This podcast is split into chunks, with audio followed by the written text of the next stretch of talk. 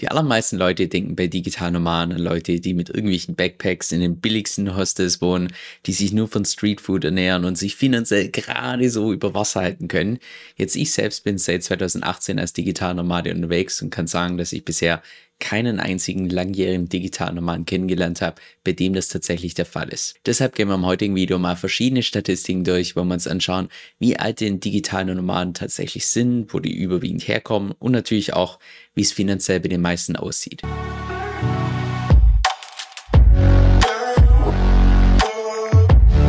Hi, mein Name ist Kevin Söll und auf meinem Kanal geht es eigentlich primär um DeFi, Decentralized Finance. Hin und wieder schauen wir uns allerdings auch verschiedene Aspekte an von meinem eigenen Lifestyle als digital Nomade. Und zwar schauen wir uns heute verschiedene Statistiken an für Nomadlist. Das ist aus meiner Sicht die mit Abstand coolste Webseite, wenn es darum geht, verschiedene Standorte festzulegen, weil du da auf einen Blick siehst, welche Standorte bei den meisten digitalen Nomaden am beliebtesten sind, wie die in verschiedenen Kategorien entsprechend abschneiden. Also aus meiner Sicht eine super interessante Webseite, nicht nur für digitale Nomaden, sondern auch wenn du jetzt beispielsweise einen längerfristigen Urlaub planst, aus meiner Sicht eine super Anlaufstelle und einfach so ein Stück weit Inspiration zu bekommen. Okay, dann lass uns zunächst mal mit den Statistiken zum Alter starten.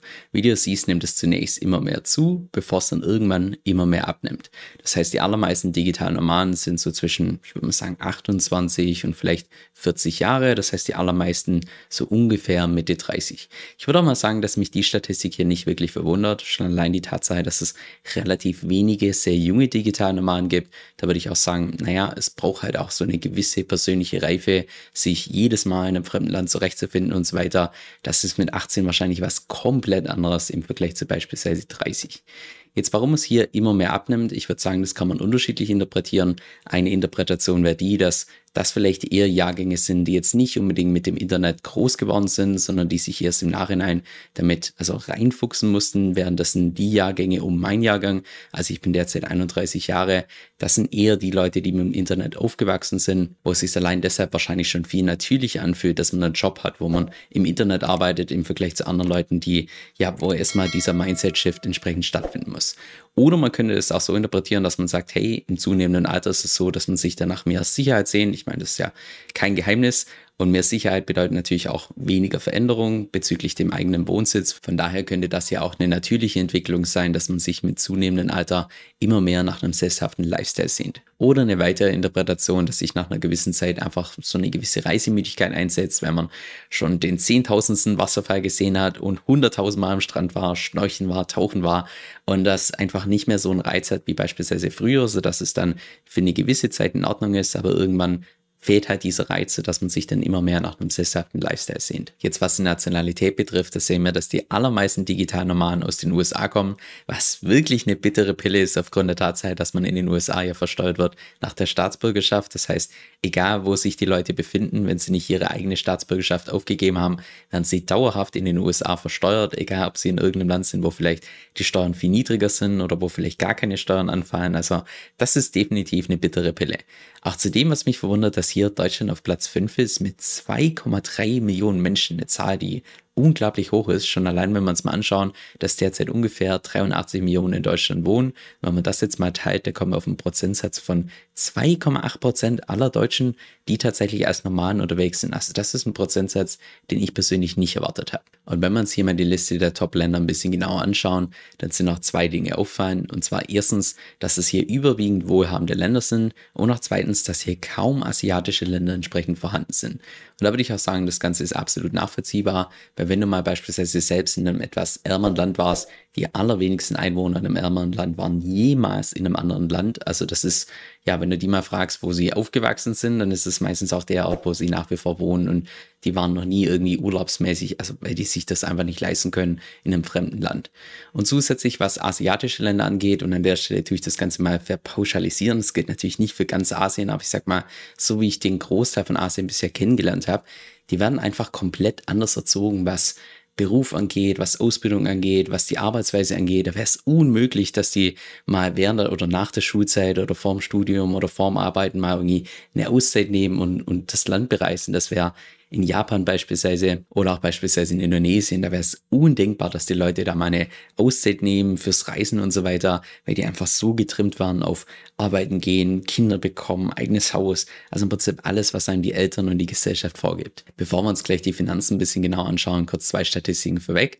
Und zwar zum einen, was das Geschlecht angeht, da ist es aus meiner Sicht nicht wirklich verwunderlich, dass hier Männer den Abstand größten Teil ausmachen und Frauen einen etwas kleineren Teil. Da würde ich sagen, und das ist jetzt meine persönliche Interpretation, dass es wahrscheinlich teilweise auf die Hormone zurückgeht, weil um als Digitalnomade die Welt zu bereisen, da gehört einfach ein gewisser Mut dazu und Männer mit ihrem Testosteron, die tendenziell ein bisschen riskanter unterwegs sind. Ich glaube, rein hormonell gesehen fällt es einem Mann leichter als einer Frau. Und vielleicht noch der zweite Punkt, dass gerade, ich sag mal, die Rolle, der Status von einer Frau in vielen Ländern außerhalb von Europa einfach noch was komplett anderes ist im Vergleich zu beispielsweise im Dachraum.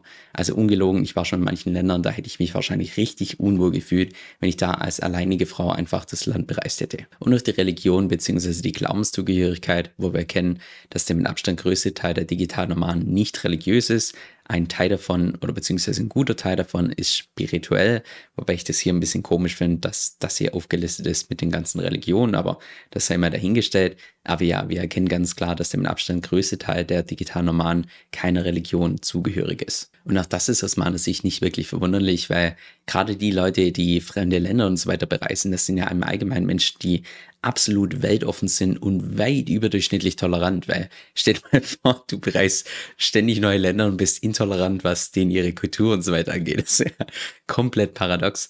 Aber da würde ich auch mal im Allgemeinen sagen, und vielleicht bin ich das ein Stück weit gebiased, weil ich einfach selbst diesen Lifestyle lebe, aber gerade von meiner persönlichen Erfahrung würde ich sagen, dass ganz viele digitale Nomaden einfach wirklich tolle Menschen sind. Menschen, die einfach das Herz im richtigen Fleck haben und eine total tolle Einstellung zum Leben haben. Jetzt zu den Einnahmen. Und wie wir erkennen können, verdienen ungefähr 6% der digitalen Nomaden unter 25.000 Dollar pro Jahr, 15% zwischen 25 und 50.000 Dollar, 34% zwischen 50.000 und 100.000 Dollar, 36% zwischen 100 und 250.000, 8% zwischen einer Viertelmillion und einer Million und 2% sogar über einer Million. Das heißt, der Durchschnitt liegt hier bei ungefähr 123.000 Dollar pro Jahr und der Median bei 85.000 Dollar und Median ist das, was die Masse verdient. Jetzt, wenn wir diese Zahlen mal mit Deutschland vergleichen, wo zumindest laut BART das durchschnittliche Einkommen vor Steuern, also brutto 47.000 US-Dollar beträgt, dann erkennen wir, dass der durchschnittliche Digitalnomade mehr als das Doppelte verdient als der Durchschnittsbürger in Deutschland. Und da kommt natürlich noch dazu, dass die allermeisten meisten Leute, die in Deutschland das Geld verdienen, natürlich noch zusätzlich ziemlich saftige Steuern drauf zahlen müssen, währenddessen bei vielen, aber nicht bei allen Digitalnomaden teilweise das Netto auch das Brutto ist oder beziehungsweise Brutto ist Netto. Das heißt, wenn man da jetzt noch zusätzlich die Steuern abzieht, ist es bei vielen Digitalnomaden laut diesen Statistiken so, dass sie mehr als das Dreifache verdienen als der Durchschnittsdeutsche. Jetzt, warum diese Zahlen, ich sag mal, eher überdurchschnittlich hoch sind, da würde ich wahrscheinlich sagen, dass es primär auf zwei Gründe zurückgeht, neben natürlich ganz vielen anderen Gründen, aber wahrscheinlich der erste Grund ist einfach nur Survivorship Bias. Sind wir mal ehrlich, die allermeisten Digitalnomaden schaffen es nicht, sich finanziell zu finanzieren. Die allermeisten Leute haben das zwar vielleicht vor, dass sie als Digitalnomade die Welt bereisen, aber dann nach, ich sag mal, einem Jahr oder zwei Jahren auf ich sag mal, einer kurzfristigen Weltreise ist es dann bei den allermeisten Leuten so, dass sie wieder nach Hause gehen, weil sie sich ansonsten nicht finanzieren können. Das heißt, in solchen Statistiken sind wahrscheinlich nur die Leute oder primär die Leute dabei, die es wirklich geschafft haben, sich tatsächlich zu finanzieren. Und das bringe ich auch direkt zum zweiten Punkt, dass wahrscheinlich unter diesen digitalen Nomaden weit überdurchschnittlich viele Entrepreneure dabei sind, die aufgrund von ihrem Lifestyle als digital Nomade wahrscheinlich überwiegend ein Online-Business gestartet haben. Und Online-Businesses im Vergleich zu irgendwas vor Ort zu machen, lokal zu machen, ist halt, was die Skalierung angeht, gerade was die Höhe von den Einnahmen angeht, was komplett anderes. Die konkreten Zahlen dazu finden wir auch hier weiter unten. Und das ist auch beispielsweise eine Statistik, die mich persönlich ziemlich stark verwundert hat, dass zumindest laut dieser Statistik hatte 42 Prozent der digitalen Nomaden Fulltime employed sind, das heißt angestellt sind bei irgendeinem Unternehmen. Das heißt, die haben wahrscheinlich irgendeinen Job, der denen einfach erlaubt, dass sie von wo auch immer entsprechend arbeiten können. Aber wir sehen auch hier beispielsweise Startup-Founder ganze 16 Prozent und das ist wahrscheinlich im Vergleich zu den Durchschnittszahlen von einem gewissen Land weit überdurchschnittlich viel. Und da glaube ich auch, dass hier gerade, dass das die Leute sind, die einfach den Durchschnitt von den Einnahmen massiv nach oben anheben. Hier noch eine Statistik, um ein für alle Mal diesen Mythos aus dem Weg zu räumen, dass digital Nomaden irgendwie mit dem Laptop am Strand sitzen und nebenher ihr Kokoswasser trinken. also keine Ahnung, dieses Bild, was von den Medien immer gezeigt wird, das ist komplett falsch. Die allermeisten digitalen Nomaden, inklusive mir, arbeiten von zu Hause, einen kleineren Teil in Coworking Spaces, noch einen kleineren Teil in Cafés und Offices. Aber ja, der mit Abstand größte Teil arbeitet von zu Hause, was auch erklärt, warum beispielsweise sehr viele digitale Nomaden, insbesondere während der Covid-Zeit, sich ziemlich einsam fühlen und im Allgemeinen sehr mit Einsamkeit zu kämpfen haben. Jetzt ich persönlich habe mich in den vergangenen fünf Jahren als digitaler Nomade wirklich keine einzige Sekunde jemals auf einen Funke einsam gefühlt. Aber ich glaube, ich persönlich tick da sehr anders als die meisten Menschen und ich gehe stark davon aus, dass es einfach damit zu tun hat, wie ich früh aufgewachsen bin, dass ich relativ früh einen Elternteil verloren habe, relativ viel als Kind dann alleine war. Und allein das hat wahrscheinlich jetzt dazu geführt und ich bezeichne es mittlerweile als meine geheime Superkraft, dass ich einfach in ein fremdes Land gehen kann, wo ich kein Mensch kenne. Und ich bin trotzdem glücklich, auch wenn ich mit keinem einzigen irgendwie vor Ort irgendwie Buddies bin oder sonst was. Ich brauche das nicht wirklich. Und das ist, das erlaubt mir persönlich auch beim Reisen einfach viel freier zu sein und nicht, dass ich irgendwie ständig von anderen abhängig bin und schauen muss, dass ich Leute um mich rum habe.